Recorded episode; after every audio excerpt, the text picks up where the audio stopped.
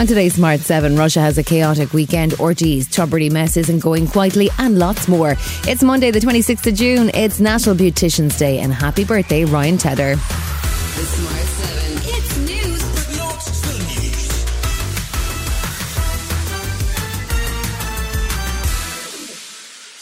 There was utter chaos in Russia this weekend. On Friday, the infamous Wagner Group appeared to turn their back on President Putin after Chief Yevgeny Prigozhin called for a march of justice in response to an alleged Russian missile strike on his troops. Over the next 24 hours, he began leading his mercenaries through Moscow, claiming control of military facilities in two southern Russian cities. That led to Russia stepping up its counter-terrorism operations, and Putin even gave a TV address accusing the fighters of treason. But the rebellion was over before it ever began on Saturday evening. Prigozhin struck a deal with Belarusian President Lukashenko to stop his troops in return for charges against him being dropped. He announced the U-turn in an audio message posted to Telegram. Mindful of the responsibility that Russian blood might be shed by one of the parties, we are turning our columns around and moving off in the opposite direction of the field camps, according to plan.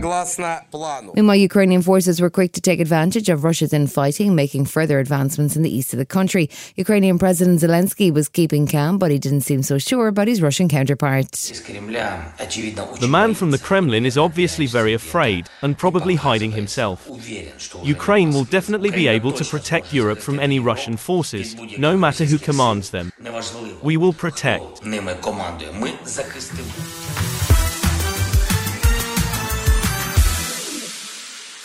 RTÉ's undercover payments to Ryan Tubridy made headlines all across the weekend. Minister for Communications Catherine Martin met with the chair of the RTÉ board, Siún O'Reilly, on Saturday. The RTÉ chair was refusing to answer any questions until she consulted with the board, but she was doing her best to put a brave face on matters. This is a great job, right? So yes, I think that it's about the future, it's about going forward. Going forward means RTÉ meetings with the Committee for Public Accounts and the Oireachtas Media Committee this week, while an independent external review of the corporate governance gets underway. Ryan Tubridy is staying off the air too, despite a more detailed apology from him over the weekend. Minister Martin didn't sound impressed by the whole affair. The trust has been really shattered. It's nearly like an existential crisis for RTÉ, and I believe in the value of public service broadcast, and it's exactly what the Future of Media Commission revealed last year as our main finding. So to build back the trust in RTÉ, I think we need to have that root and branch review. We need to look at the governance structure. We need to look at the oversight of financial transactions. We need to look at the culture there.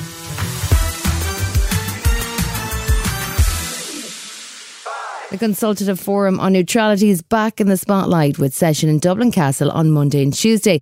The chair of the forum, Professor Louise Richardson, says she hopes that people will see the value in the process and that it's intended to be an open conversation, not any kind of stitch-up with a foregone conclusion. I would never have agreed to have participated in a stitch-up. I agreed to participate in this because I think it's a fantastic idea. However, the opposition remains sceptical and suggests that Ireland's neutrality should be put to a referendum.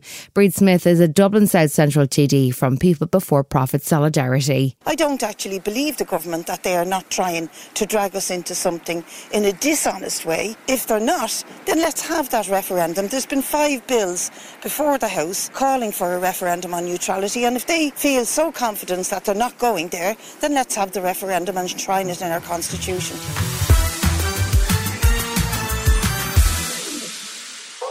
Former US President Donald Trump was indicted for the second time earlier this month, this time for allegedly mishandling classified government documents by storing them in his Mar-a-Lago property and refusing to hand them back. But Trump seems convinced he's done nothing wrong. Last week he said he'd simply been too busy to hand the documents over to the National Archives and Records Association and wanted to remove his personal items from the boxes they were stored in first. And speaking at the Faith and Freedom Coalition conference this weekend, he once again claimed he was within his rights to keep the documents. Whatever documents the president decides to take with him, he has the absolute right to take them.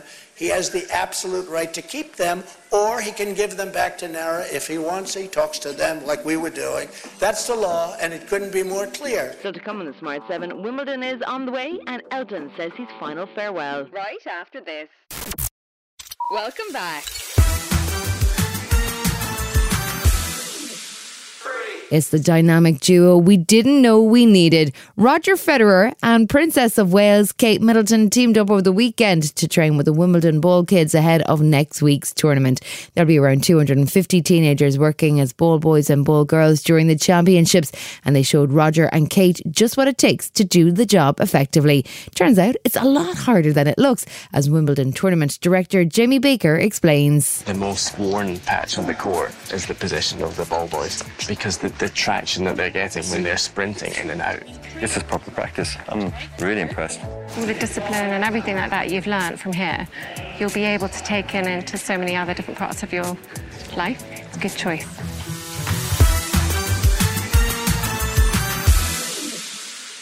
From the Arctic Monkeys' mixed reviews to Lana Del Rey getting cut off to Rick Astley doing the Smiths to Louis Capaldi's lost voice, it all went down at Glastonbury this weekend.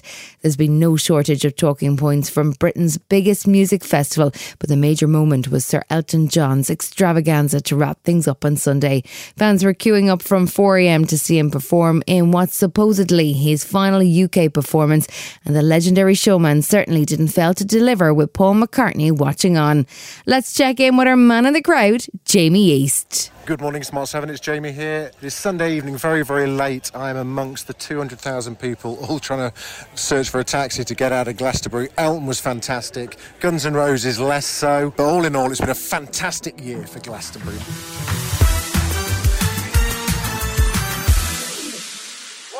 It was the ultimate David versus Goliath tale, which turned Wall Street upside down. Way back in January 2021, a group of Redditors banded together to drive up the stock price of failing video game retailer GameStop, triggering a short squeeze. The result? They got rich overnight and took down some major hedge funds while they were at it. And now the GameStop saga has been turned into a movie directed by iTanya's Craig Gillespie. Dumb Money stars Pete Davidson, Paul Dano, Seth Rogen and America Ferrera. It hits cinemas in September, so mark your calendars and get out your calculators. Wall Street cheated. Surprise, surprise. You have to testify before Congress. The game has changed. The whole idea of the stock market is if you're smart and maybe with a little luck you can make your fortune. Certainly not anymore. There's no hope for the little guy. Maybe now there is. You've been listening to the Smart 7 Ireland Edition. We'll be back tomorrow at 7 a.m. Hit the follow button and have a great day. Give us 7 minutes and we'll give you the world.